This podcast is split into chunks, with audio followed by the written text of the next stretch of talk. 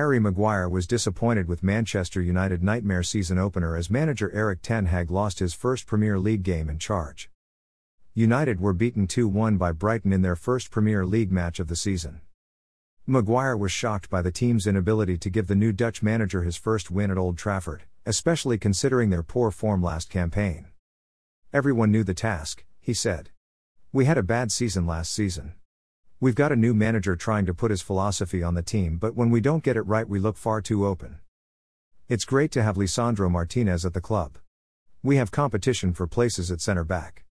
We've not played much together, and in that first period, we weren't on the same wavelength. He added, We went into the game positive, we had a good preseason, and it was the worst possible start to be 2 0 down at halftime at Old Trafford. We got a goal back, but we huffed and puffed a bit, and it's a bad start for us. We started pretty well and on the front foot, and as a team, we had control. Then we conceded the first goal, and that knocked us badly. We need to look at not letting that first goal set us back as much as it did. It was a nightmare start to be 2 to 0 down at half time. Unlocking Brighton's defense in the second half proved a real challenge for United, and Maguire admitted the team needed to be more creative in fashioning goal scoring opportunities. He said, We spoke about getting the next goal, at half time. I think in the second half you saw good parts to our game, but overall we didn't do enough.